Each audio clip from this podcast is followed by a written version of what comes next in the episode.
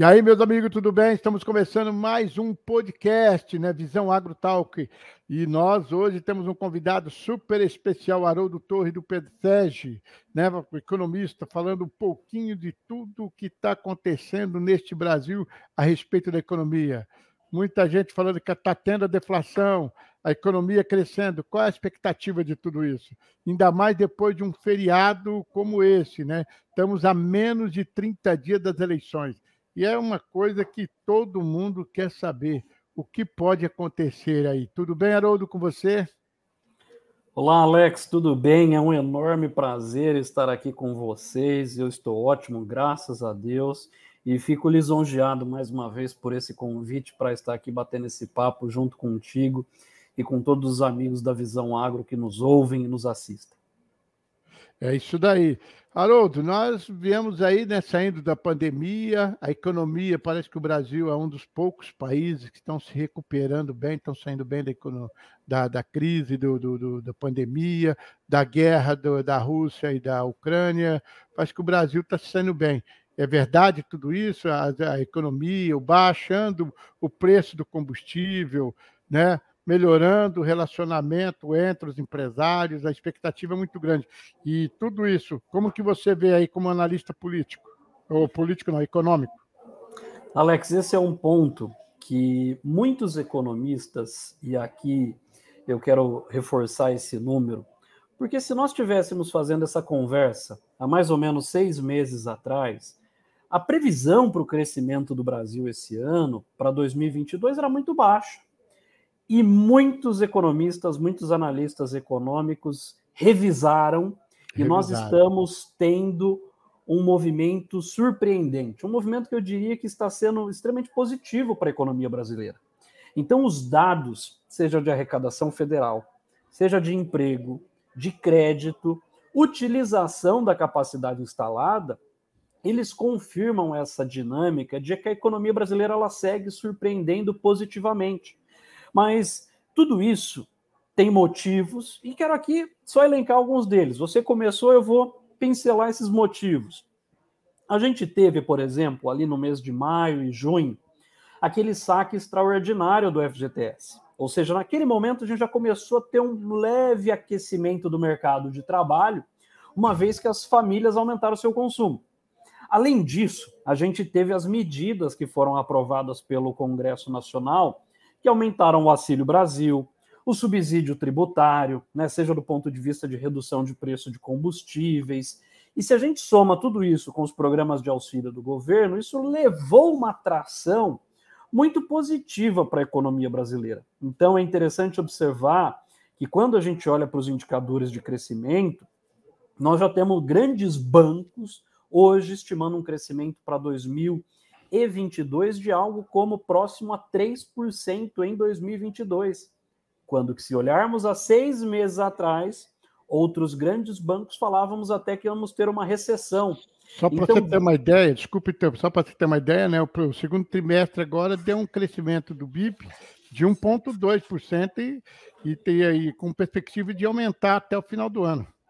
Exatamente. Então veja como a nossa economia ela tem mostrado, mesmo que nesses momentos de bastante adversidade, eu acho que o mundo como um todo, não é só o Brasil, o mundo como um todo, na sua história, talvez nós nunca tenhamos passado por tantos estresses, é, seja do ponto de vista econômico, político, ambiental, em tão pouco espaço de tempo. E o Brasil tem conseguido indiretamente aproveitar as reformas microeconômicas que foram feitas ao longo dos últimos anos para conseguir surfar é, e sair relativamente ileso, é, vamos dizer assim, deste processo. Então, acho que esse é o primeiro passo para a gente começar.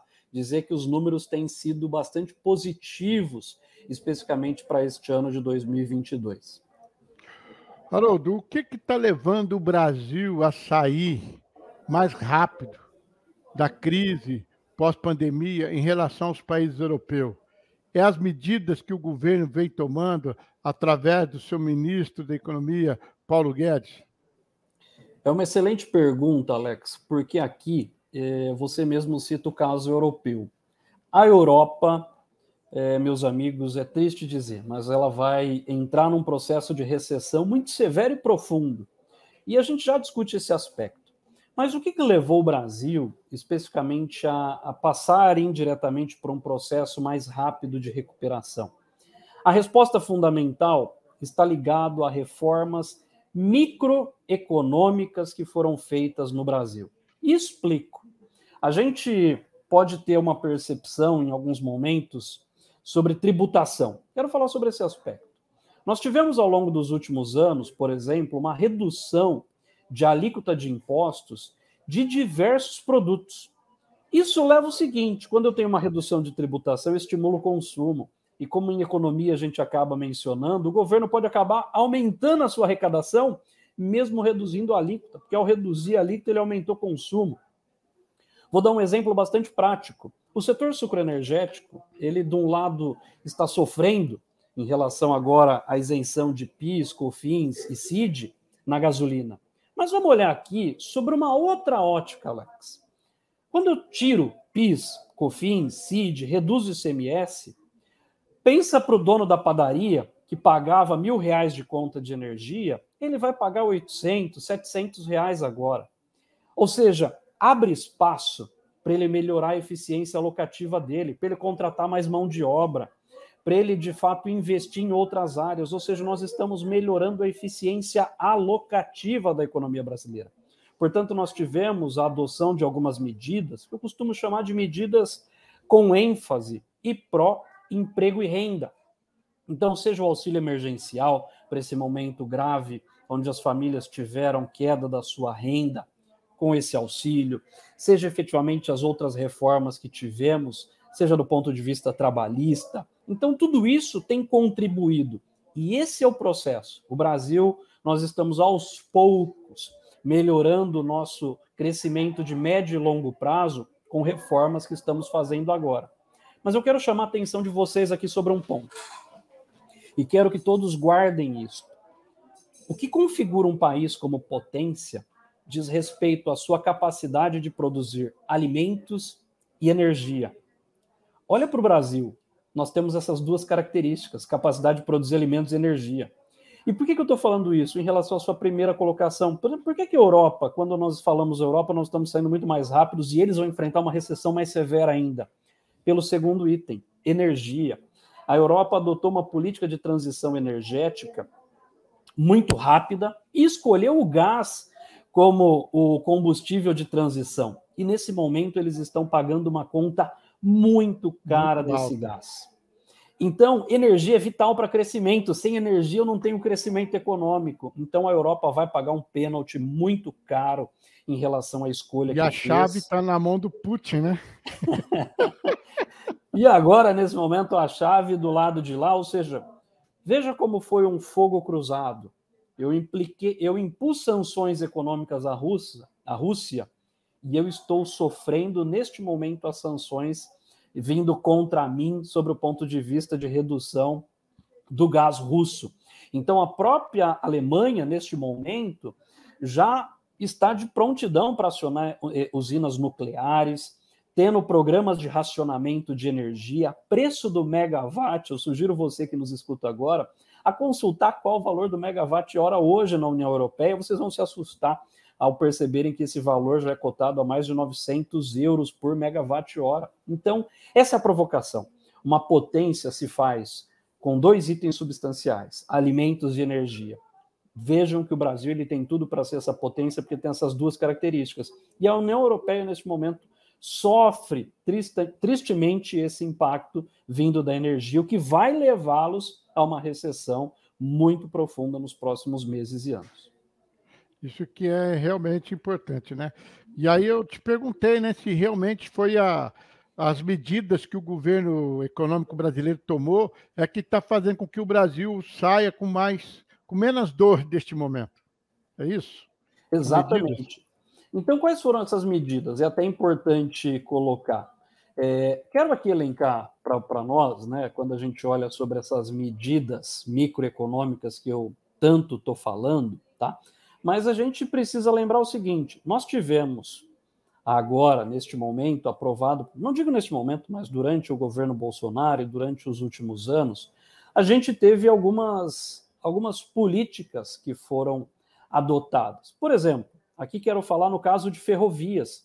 Nós tivemos no Brasil aprovado o nosso marco de ferrovia, onde a partir de agora a iniciativa privada pode entrar, por exemplo, no do lado especificamente das ferrovias, que antes eu só tinha o Estado deste lado.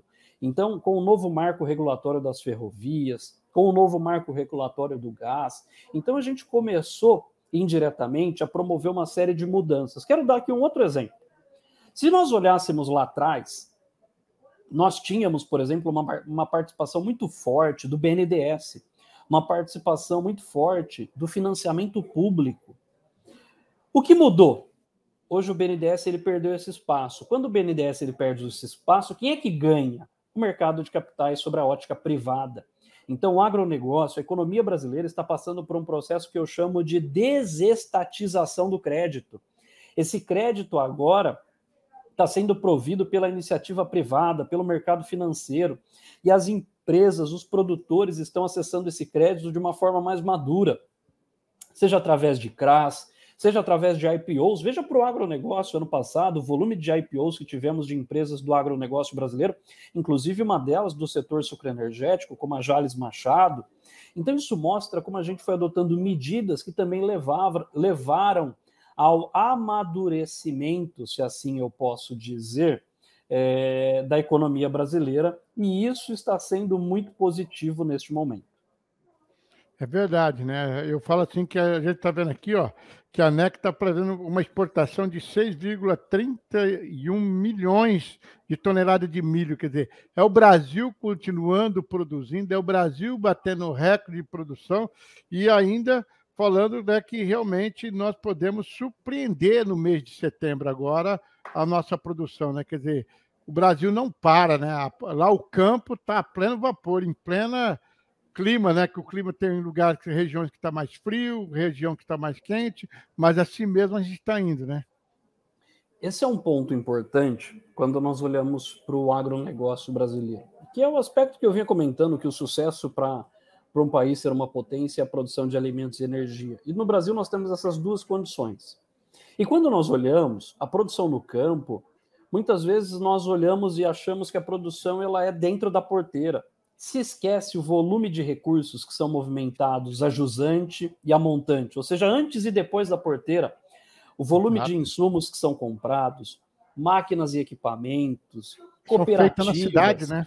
Ou seja, é interessantíssimo, Alex, até gosto desse exemplo. Quando a gente sobe a BR 153 ali no Mato Grosso e a gente vê que a cidade ela se desenvolveu ao redor da rodovia, e a gente percebe o desenvolvimento, o número de, de concessionárias de máquinas e equipamentos agrícolas, de cooperativas, revendas de insumos, ou seja, eu estou gerando emprego e renda em outras cadeias dentro das cidades. E depois, de, de dentro da porteira, após porteira, na industrialização, no processamento, na produção e na distribuição. Então, vários estudos mostram que a gente tem um aumento do IDH em cidades onde a gente tem culturas agrícolas e agropecuárias fortes, mostrando de fato que, concomitante à presença da produção agropecuária, eu tenho uma melhoria dos indicadores de desenvolvimento, de renda, de educação, mostrando o efeito multiplicador que o agronegócio ele gera para a economia brasileira. Verdade. Como você fala de equipamento da porteira para fora, né? A gente vê, por exemplo, tratores, implementos agrícolas, é tudo fabricado na indústria da cidade, que depois de pronto é comercializado, aí que vai para o campo. Nós temos hoje a digitalização, né? quer dizer, a mídia digital está entrando no campo através do 5G. Então, quer dizer, hoje está tudo informatizado. A gente, eu falo assim que quando a gente trabalhava no campo antigamente, você subia em cima de um trator, você usava uma roupa limpa no final da tarde, você já estava todo empoeirado. Hoje não, hoje você entra dentro de uma cabine daquele trator com ar condicionado, tem o painel para você, né, o GPS, controlando tudo. E já temos tratores trabalhando até igual o drone, né? Você é dirigido de dentro da sala do escritório, o cara programa o trator, ele faz tudo que tem que fazer. Hoje, quer dizer, mudou muito o homem do campo, né? Alex, essa é uma provocação importante para aqueles que não acompanham o agro. Sabe por quê? Eu vou comentar aqui um aspecto. Muitas vezes, quando a gente fala de tecnologia, de automação, para quem não conhece o agronegócio, sabe o que ele diz? Que isso vai levar desemprego. Vamos fazer uma comparação? Vamos fazer uma comparação muito simples. O setor sucroenergético no Brasil, eu aqui de Piracicaba, o Alex ali em Sertãozinho, regiões tradicionais de produção de cana. Então Exato. vamos imaginar até ali 2010 a operação de colheita sendo feita de forma manual. Olha só que interessante esse comentário eu que o Alex fez. todo esse processo. Olha só o comentário que o Alex fez. Hoje eu tenho uma colhedora de cana com ar condicionado, GPS, ou seja, piloto automático, a condição de trabalho é outra. Ah, Haroldo, mas e aquelas pessoas que agora perderam o emprego que estavam no campo cortando cana? Olha a oportunidade que ela tem de se capacitar e está hoje operando uma colhedora. Ou seja, mostra que não é desemprego, eu estou elevando o nível de qualidade, o nível de renda e abrindo oportunidade também para que ele tenha um salário. Trabalhou na parte de mecanização, melhor. de mecânica, né? de, de cuidado, de manutenção dessa própria máquina. Perfeito. Então, essa é a provocação que eu quero fazer para quem nos ouve, Alex, e às vezes não conhece o agro, que ele fala tecnologia, a automação vai tirar emprego. Pelo contrário, ela vai abrir oportunidades para empregos mais sofisticados, que vão exigir mais capacitação e vão levar uma maior remuneração daquele profissional e daquela pessoa. Então, veja como, inclusive, o agronegócio, nós também temos aberto espaço dentro do campo para que esse movimento aconteça, melhorando a qualidade de vida, melhorando o trabalho. E, aliás, essa é a maior dor hoje do agronegócio brasileiro, diz respeito à mão de obra. Por que mão de obra? Porque nós vamos precisar e estamos precisando hoje no campo. Vamos pegar uma colhedora, eu não preciso mais de um mecânico, eu preciso de um engenheiro mecatrônico do dado volume de componentes eletrônicos que eu tenho nessa colhedora, o volume de informações que eu gero, e esse é o nosso grande desafio: como atrair mão de obra qualificada, reter essa mão de obra no campo. Por quê? Mão de obra hoje no Brasil, qualificada, ela é disputada, é uma mão de obra extremamente disputada. Então, esse é o nosso maior desafio no agronegócio. Como atrair essa mão de obra qualificada para o campo e retê-la. Esse sim é o nosso desafio. Mas eu fico muito feliz desse seu comentário, porque do outro lado a gente pode ter gente que está olhando o copo meio vazio. E eu gosto sempre de olhar esse copo meio cheio e mostra como a gente tem dado oportunidades ainda dentro do campo para as pessoas se capacitarem, se desenvolverem, melhorarem a sua qualidade de vida e, consequentemente, tendo melhor de, a melhoria do seu emprego e da qualidade de vida. E é verdade, é porque a gente a está falando da coletadeira de cana, mas a gente pode ver na época da colhedora de arroz, colhedora de amendoim, colhedora de café, que empregava milhões e milhões de pessoas trabalhando no campo catando manualmente o café, catando manualmente o algodão, catando manualmente a colheita do arroz, e entrou as máquinas, o que aconteceu? Esse pessoal foram chamados para se qualificar para poder operar essas máquinas, para dar manutenção nessas máquinas. Hoje nós vivemos uma geração de internet, as meninadas, qualquer criança hoje sabe mexer numa internet, então, quer dizer, hoje sabe operar tudo através da, do digital, né? Então a gente vê hoje toda a tecnologia em prol. Eu lembro aqui, quando a gente tinha ainda o cortador de cana, né? cortava cana manualmente, né? Ah, vinha aquele pessoal do Nordeste para trabalhar, para fazer a safra, e aos poucos a usina ia tirando aquelas pessoas do, do da lavoura e levando para dentro da usina para ele aprender a ser um cozinhador de açúcar, para ele aprender a ser um, um torneiro, para aprender a ser, fazer muita coisa dentro da, usina. E depois, quando veio a máquina, todo mundo entrou nesse desespero que você estava falando. Falou, e agora? Cada máquina tirava emprego de cortador, de 100 cortador de cana. Mas a usina, ela foi trazendo as pessoas, foi qualificando. Quem quis aprender, quem quis estudar, quem quis fazer, a usina ajudou. E hoje esse pessoal está muito bem, entendeu? Só virou motorista de caminhonete, de ônibus. Então, quer dizer, esse pessoal foi reaproveitado. Não foi buscar uma mão de obra nova, foi aproveitando o que já tinha. Então, isso empregou. Então, hoje a gente não vê tanta dificuldade de pessoas estar desempregadas dentro desse mercado, porque o próprio mercado, a própria agricultura absorveu essas mãos de obra. Então, eu acho que agora as coisas vão acontecendo e o Brasil e o mundo vai se cada vez mais investindo em tecnologia. Agora você está vendo aí que já está tem carro que hoje você não precisa mais dirigir. Você programa ele e te leva onde você quiser, em plena segurança, evita até acidentes de carro. Então, e nós temos que estar preparados para essa nova época, nessa novo mundo agora, né? Eu acho que crise, Alex, significa o seguinte: crise é não perceber que o mundo mudou. Ou seja, não adianta não adianta nós esperarmos, né? O próprio Einstein já dizia que essa era a definição de insanidade, né? Esperar resultado diferente, fazendo a mesma coisa. E isso mostra como a economia, como as empresas têm mudado e têm avançado. Quero aqui até aproveitar para mostrar um pouco dessa evolução. O setor sucroenergético, inclusive, que nós estamos falando aqui, o agronegócio como um todo, ele tem sido um, um dos setores da economia que está na vanguarda naquilo que eu chamo de economia circular. O que é economia circular? Tudo aquilo que era subproduto, tudo aquilo que era resíduo, se torna matéria-prima para uma outra cadeia produtiva. Ou seja, há 10 anos atrás, Alex, se eu e você estivéssemos aqui batendo esse papo, e se você falasse assim, o que você acha da vinhaça? A gente certamente falaria, Alex, isso aqui é um problema para a usina. Como hoje, o bagaço da cana. O bagaço, hoje ele virou parte da solução. Ele é utilizado ou para a produção de biogás, ou ele volta para o campo como um fertilizante, redução da minha compra de KCl, de cloreto de potássio. Para queima ou, de caldeira. Queima de caldeira para o bagaço. Agora, olha só do outro lado, é, se eu pego o algodoeiro, né? Se eu pego para ele olhar e eu olho, por exemplo, para o caroço de algodão, ele praticamente pagava para alguém se livrar daquele problema. Hoje é matéria-prima que ele vende para outra indústria. Então o agronegócio ele também caminhou em maximizar o uso de tudo aquilo que era subproduto, que era resíduo, e passou a gerar valor. E a economia brasileira vai passar por esse processo, ou seja, a maximizar a geração de valor com os ativos que tem. Então eu vejo que uma palavra é essa mudança, a segunda palavra diz respeito a maximizar a geração de valor com os ativos que nós já temos, com ativos dos quais nós já dispomos. Então, essa vai ser a chave, a palavra-chave é, daqui para frente. Mas tudo isso amparado com o terceiro ponto, que é o que a gente falou anteriormente, com pessoas, com gente, com capital humano capacitado, tendo um time, de certa forma, coeso e indiretamente essa é a força motriz da economia brasileira, com mudança, com celeridade, se adaptando a esse processo de transformação e fazendo cada vez mais uso dos ativos que nós já temos. Acho que não tem um setor que soube utilizar muito mais, transformando os problemas em soluções do que o setor sucrocoleiro, né?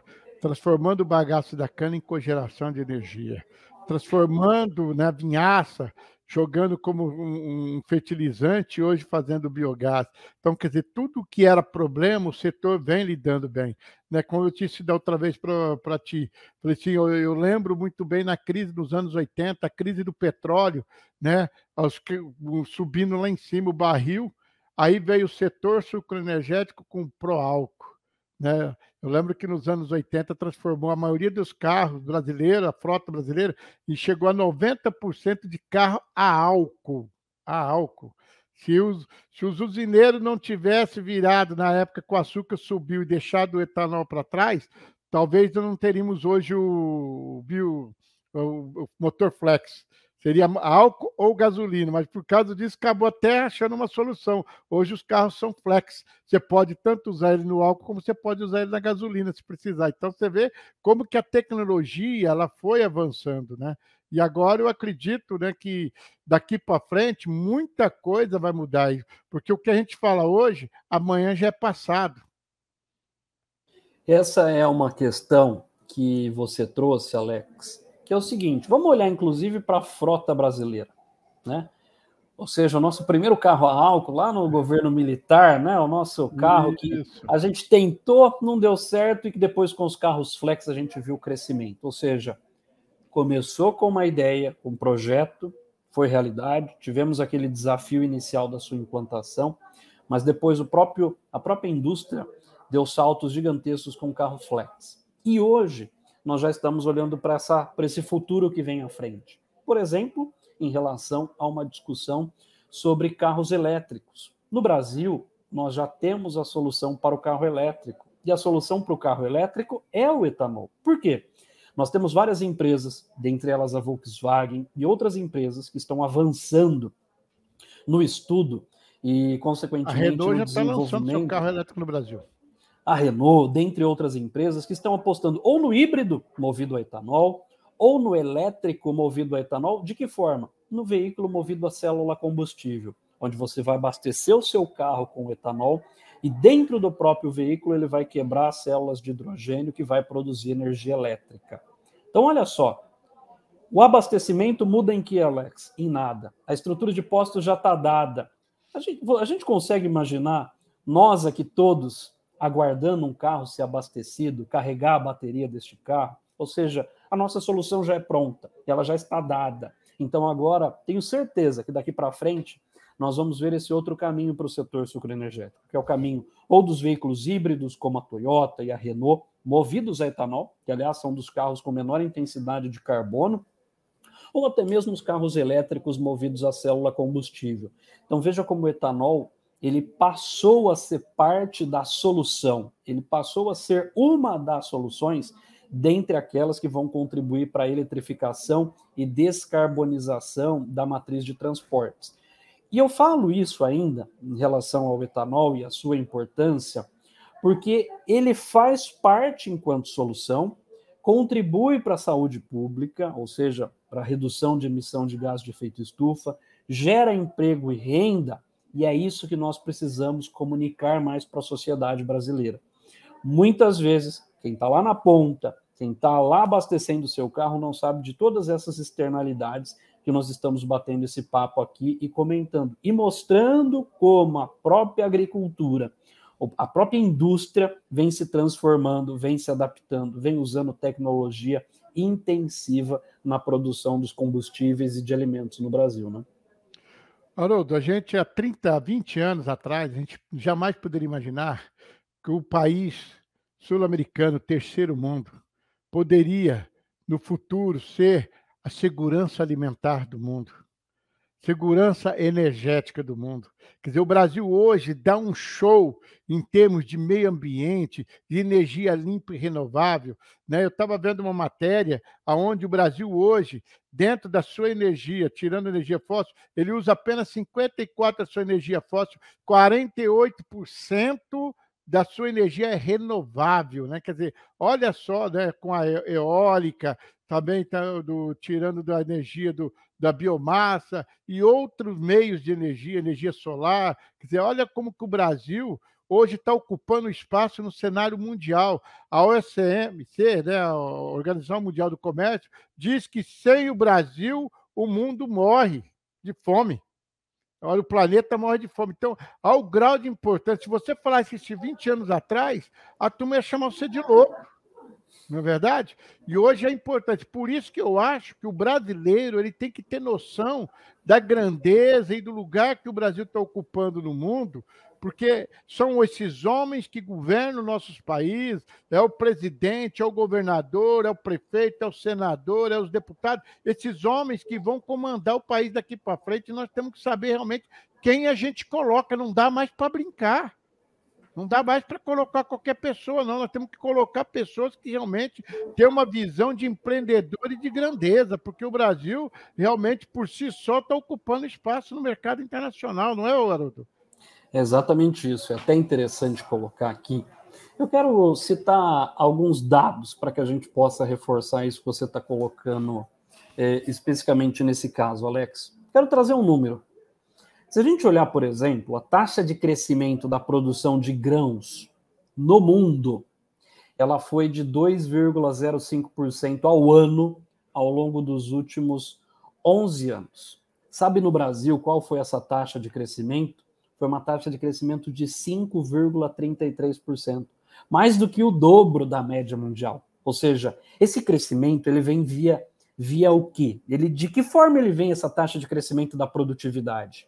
Ele vem via tecnologia, via inovação, via gestão, via processos dentro do campo. Então é isso que a gente precisa olhar. E quando a gente fala que o Brasil é esse celeiro mundial, tem um estudo, inclusive recente da Embrapa, que mostra que em 2020, por exemplo, o Brasil ele alimentou 773 milhões de pessoas, ou seja, 212 nós aqui, da população brasileira, e mais 560 milhões de outros países através da exportação de grãos e de carne bovina convertida em grãos.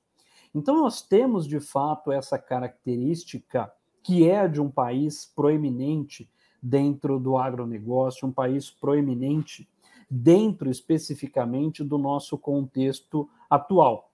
E, aliás, quando você fala de liderança, é, tem um setor que eu costumo brincar que nesse momento em que nós estamos falando de liderança, de governantes, é, nesse momento nós estamos bastante apreensivos né, com o contexto de eleição. Né? Eu acho que as, uma das maiores preocupações que nós temos este ano, é claro, além da desaceleração da economia no mundo, né, mas o Brasil ainda conseguindo passar é, indiretamente arrefecido a esse processo, mas a gente ainda tem muita incerteza em relação às eleições.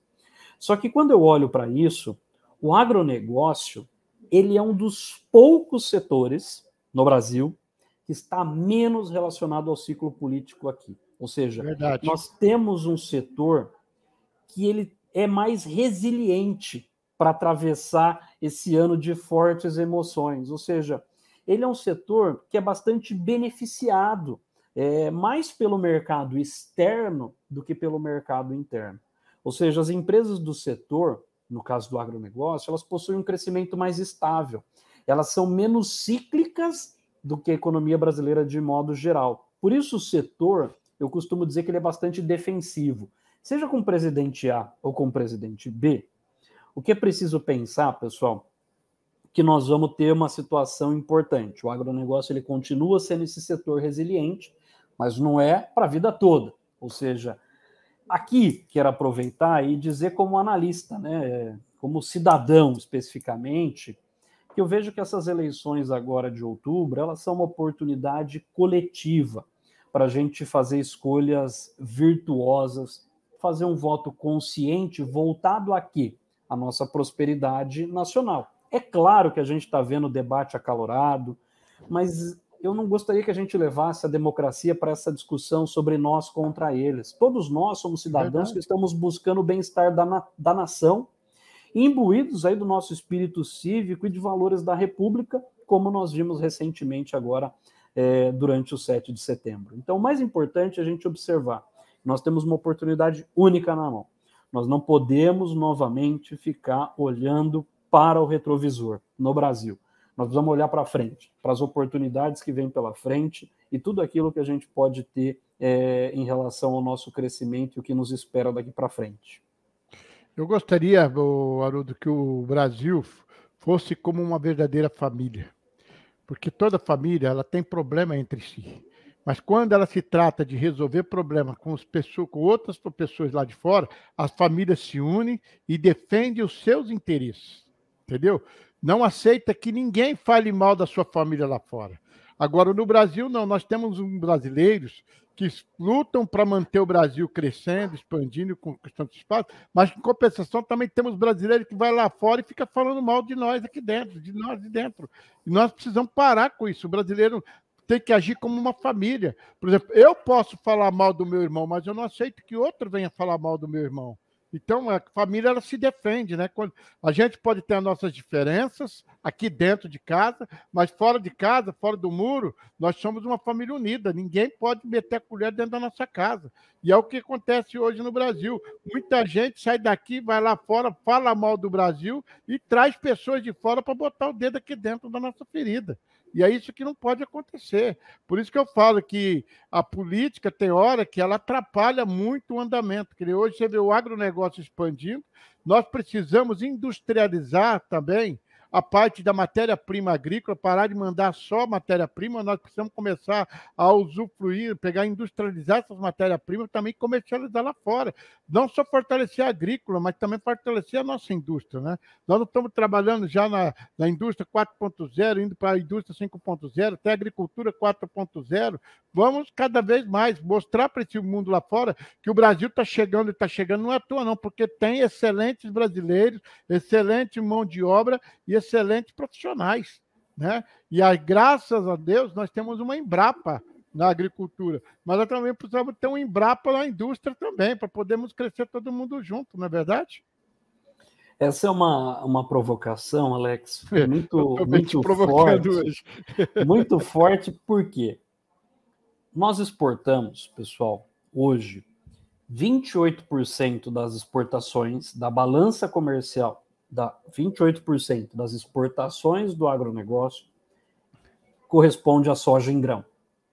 Ou seja, a soja, mesmo aquele grão, tem um volume de tecnologia de valor agregado que é ímpar seja pela semente, a tecnologia que foi desenvolvida pela Embrapa, pela Bayer, pelos insumos que foram utilizados. Então, mesmo naquela tecnologia, naquela semente exportada, naquele grão tem um valor agregado gigantesco. Porém, nós podemos gerar ainda mais valor, Muito que é a brincadeira que eu faço no café.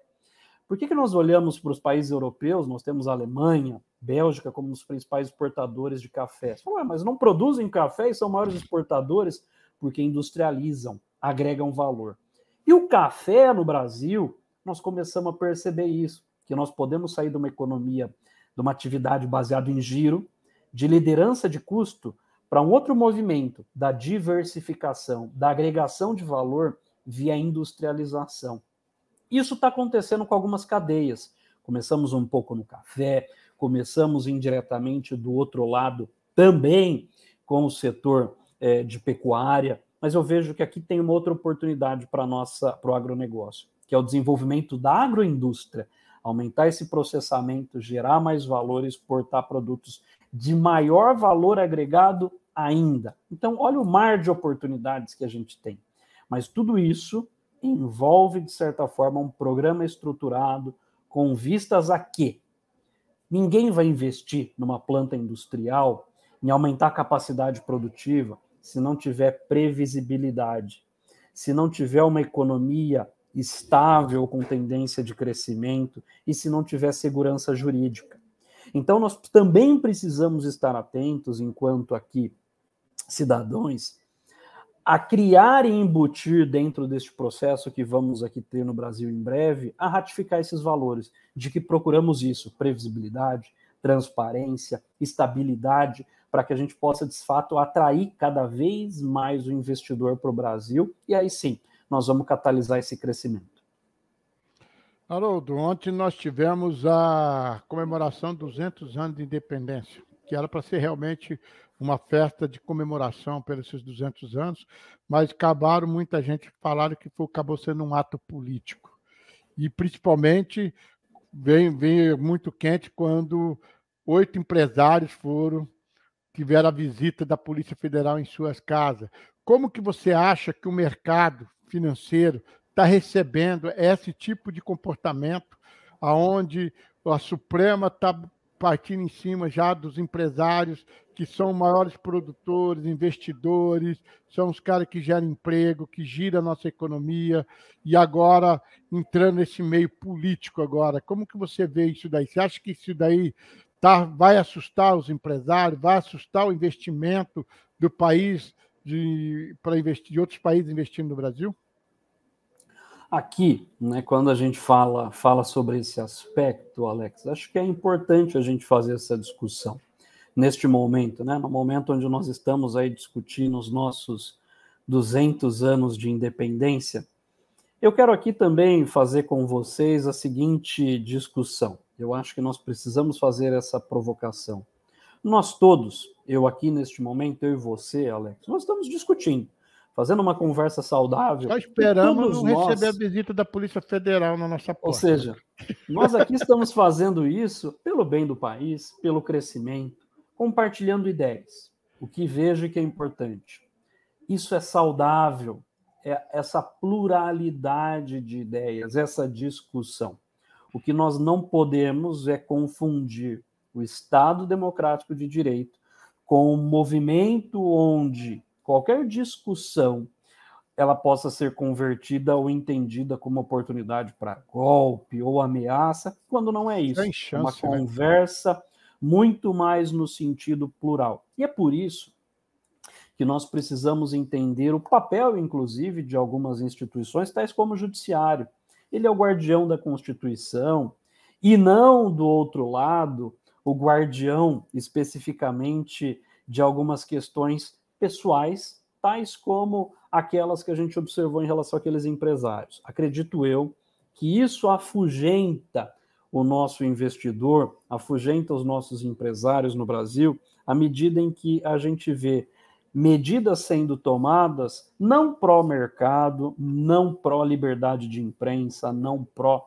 indiretamente investimento, mas a gente dando um passo para trás, onde opiniões acabam sendo ceifadas meramente por uma questão privada, quando deveria ser entendida como conversas privadas e de uma discussão entre pessoas de um ambiente que ali estavam, e não como um protesto ou até mesmo como uma tentativa de golpe. Eu acho que a gente mostra nessa situação, Alex, como nós estamos vivendo tempos de dualidade no Brasil e que a gente precisa, de certa forma, pacificar isso.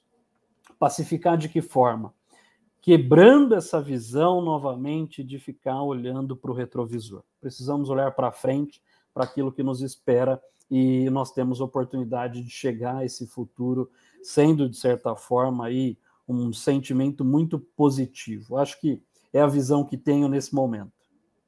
Até porque, Haroldo, o povo brasileiro é um povo muito, mas muito pacífico. A gente não vê, a gente, a gente, sabe que o povo brasileiro não é um povo de confusão, não é um povo de contenda, um povo que gosta de ir para briga, para guerra. Nós sabemos que não é assim. O povo brasileiro, você vê, nós passamos aí por muitos governos, né? Se você pegar a história, né? desde 1920, 1930, passamos pela ditadura do Getúlio Vargas, passamos pela, pelas esquerdas de Jânio Quadro, entendeu? de muitos outros que tiveram no comando do Brasil, Juscelino Kubitschek, tudo. E o povo sempre pacífico. O povo nunca foi de ficar brigando, nada. Até quando foram pedir para que o, o, tivesse a Revolução de 64, o povo foi organizado para a rua sem quebra-quebra, foram marchando, as famílias foram para a rua, como o movimento de ontem, quando tudo falaram que poderia ter quebra-quebra, que poderia ter um golpe, você viu o povo ali orando, rezando, pedindo a Deus, o povo cantando, o povo clamando ali, mas na boa, sem. Então não dá para imaginar esse povo saindo para a rua quebrando tudo, não dá. Então estão tentando gerar uma, algo que, infelizmente, esse povo não vai fazer, porque não é da índole dele. É um povo tranquilo. É um povo. Nós somos tranquilos, assim, não é, Haroldo? Alex, é, eu quero aqui também fazer uma brincadeira que é o seguinte. Será que no Brasil eu posso dizer que é independência ou é sorte? E explico por que sorte.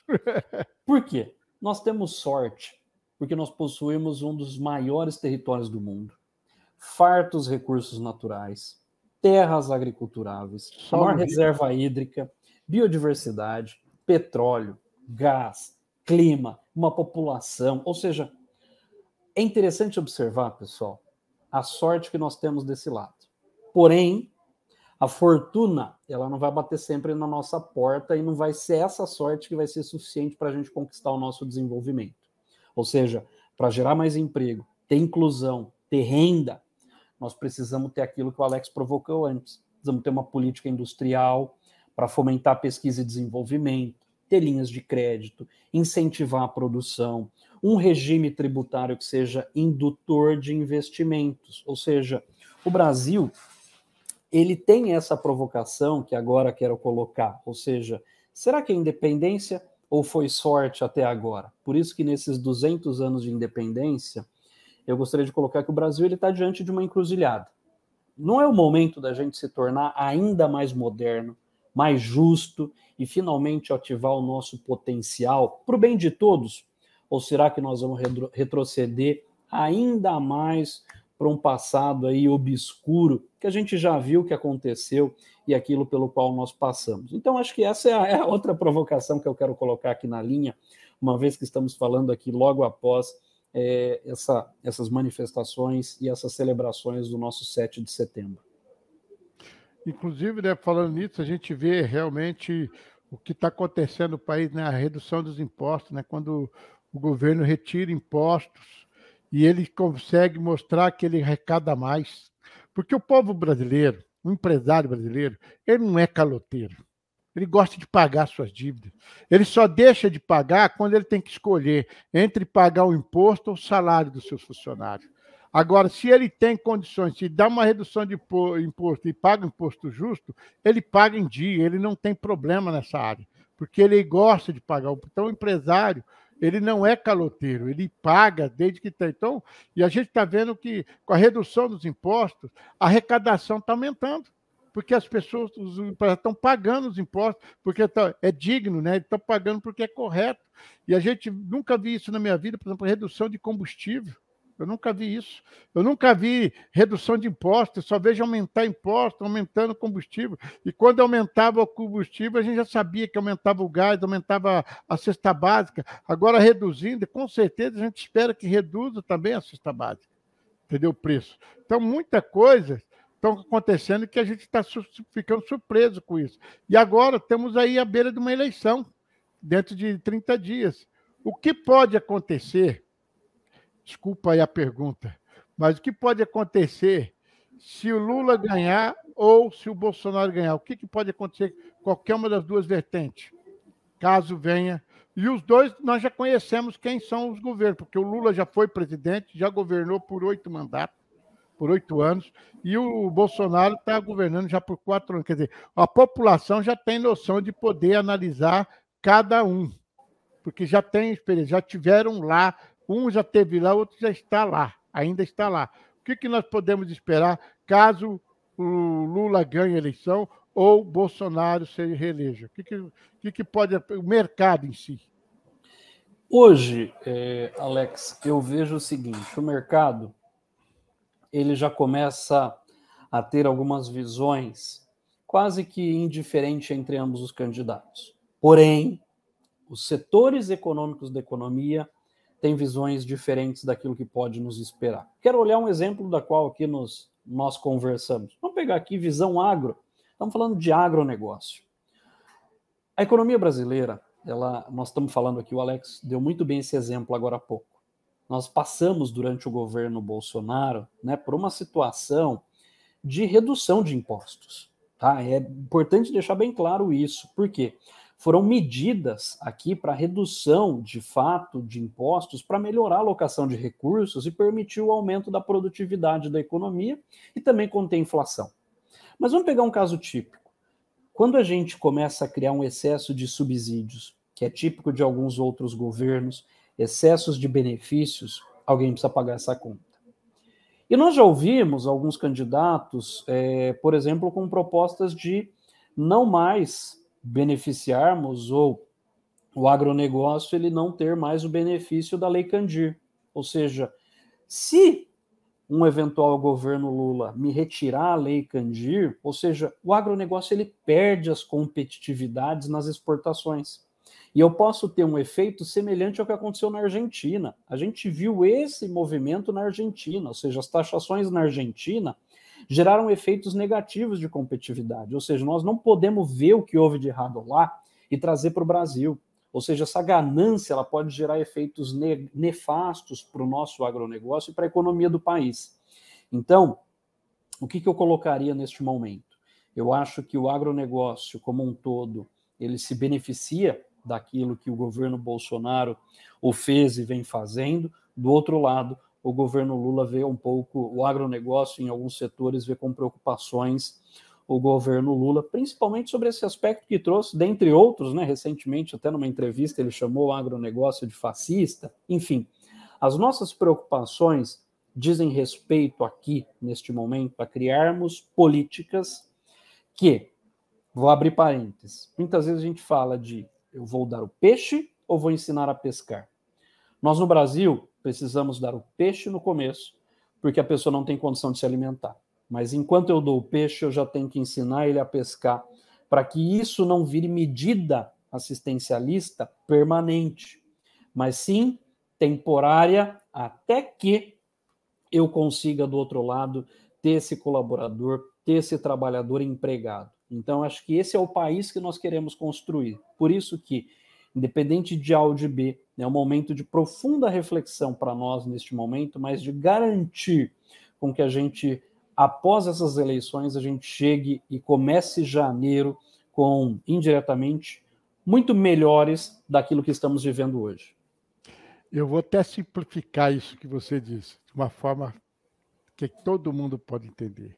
É igual você ter seu filho e ele vai crescendo e você vai subsidiando, você vai comprando roupa, vai comprando calçado, vai comprando, dando alimento, vai dando tudo. Mas se você continuar mantendo isso, ele vai crescendo, ele só, e ele não tem o hábito de trabalhar, ele não tem o hábito de buscar o seu recurso para se manter, e ele vive na dependência do pai, o que, que você pode esperar a hora que ele tiver uns 30 anos, 40 anos? Ele não vai para lugar nenhum, porque ele vai ficar sempre na dependência do pai e da mãe. Né? Como muitos ficam assim, enquanto o governo estiver subsidiando, estiver fazendo papel de assistencialismo, quer dizer, o povo vai ficar sempre na dependência. E aí o que acontece? Vai chegar uma hora que o governo não vai ter mais condições de ficar sustentando todo mundo. Vai começar a faltar, aí vai imperar a doença, vai imperar a, a, a fome, e a mesma coisa nós. Então, se eu quero que o meu filho seja um homem ou uma mulher produtiva, eu tenho que ensinar ele a pescar entendeu? Dou o peixe no começo, ajudo ele na primeira, no início da caminhada, mas depois ele tem que se buscar a sua própria sobrevivência, para que ele possa amanhã ser altamente suficiente e independente. Entendeu? Mas por isso que eu falo, tem muitas famílias, oh, foi brincadeira, eu fico até eu fico assim até chateado quando eu vejo um menino de 30 anos, 40 anos na dependência do pai. Entendeu? Se o pai, o pai passa pelo velho, não aposenta nunca, porque tem que trabalhar para sustentar esse filho de 30, 40 anos. Como eu também já vi muitos pais que com 40 anos, 50 anos aposentou e os filhos ainda ajudam. Pai, ó, tô te dando isso de presente. O pai, eu tô falando porque os filhos foram autossuficientes, foram bem educados ensinaram a pescar. Entendeu? Isso que eu, mais ou menos isso que estou fazendo a comparação em cima do que você está falando, para que as pessoas possam entender. Perfeito, Alex. Quero até traduzir o que o Alex já traduziu de mim com uma frase. É como se você pudesse ler a seguinte frase: É preciso criar os seus filhos para mimar os seus netos. Porque se você mimar os seus filhos, é você que vai criar os seus netos. E é isso que a gente Verdade. precisa entender como uma lógica do Estado no Brasil. O Estado ele não é o Estado paternalista ele é o Estado que promove e contribui para o crescimento, para essa formação do filho que somos nós, e não fica dando indiretamente tudo para esse filho. Bom, papo gostoso, estamos chegando ao final de mais um talk, né? Fico muito feliz de você ter aceitado o convite e quero que você, para a gente finalizar aqui, e você já faz as suas considerações finais, quais são as previsões agora eu sei que é difícil antes da eleição você fazer uma previsão pro, até o final do ano, né? Mas indo do jeito que está, o Brasil acho que deve continuar crescendo e, e atingindo aquela meta de acima de 3% de crescimento, né? Para 2022 eu sou muito otimista, acho que nós vamos ter aí efeitos muito positivos. Porém, para 2023 a gente vai enfrentar um processo já de melhor, vamos dizer assim, de mais acomodação. Por quê? 2023 a gente vai ter um efeito mais defasado da política monetária, ou seja, vamos sentir mais esses efeitos de juros mais altos. Além disso, nós vamos ser impactados por essa desaceleração global, tal como que a gente falou aqui do caso da Europa. Ou seja, isso vai levar, quando a gente olha para aumento de taxa de juros, ou seja, o que economista chama de aperto monetário, né? Isso vai levar esse aperto monetário a um ciclo recessivo na economia mundial, a uma queda do crescimento. E queda do crescimento, queda de consumo, leva a um relativo a uma relativa queda também nos preços das commodities. Ou seja, nós vamos ver um ligeiro arrefecimento das commodities, uma menor acomodação para o próximo ano. Por isso, que se nada mudar, a gente já começa com um cenário de arrefecimento para 2023. Dito de outras, outras palavras, é preciso que a gente continue provocando e catalisando este crescimento. Afinal, nós passamos por uma série de choques. Passamos por pandemia, escassez e falta de insumos. Pegamos o petróleo, que nós fomos lá de preços negativos a recordes em função da guerra entre Rússia e Ucrânia.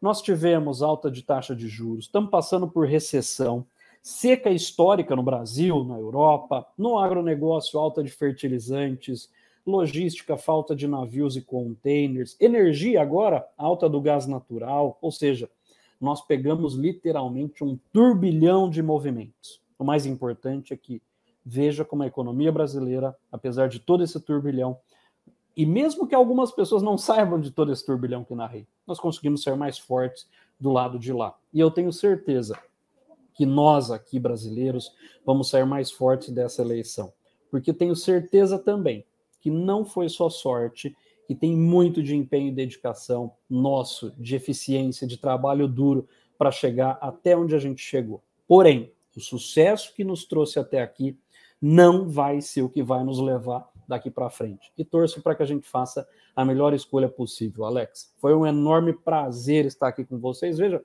falamos quase uma hora e o tempo voou, eu mesmo nem percebi. Conte sempre comigo, meus amigos. Foi um prazer estar aqui com vocês.